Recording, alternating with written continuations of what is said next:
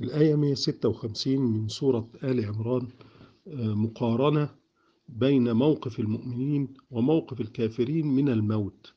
فلا تكونوا كالذين كفروا وقالوا لإخوانهم إذا ضربوا في الأرض أو كانوا غزة ضربوا في الأرض يعني خرجوا لالتماس الرزق خرجوا في تجارة أو في عمل خارج الأراضي أو كانوا غزا يعني مقاتلين في سبيل الله أو في سبيل القبيلة يعني.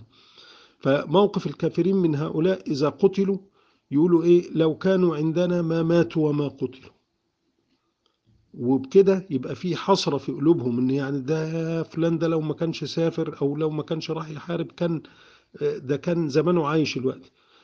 أما موقف المؤمن بقى فعارف إن كل الموت والحياة قدر من قدر الله فبيتقبل الأمر فيكون الأمر خفيف وهين عليه.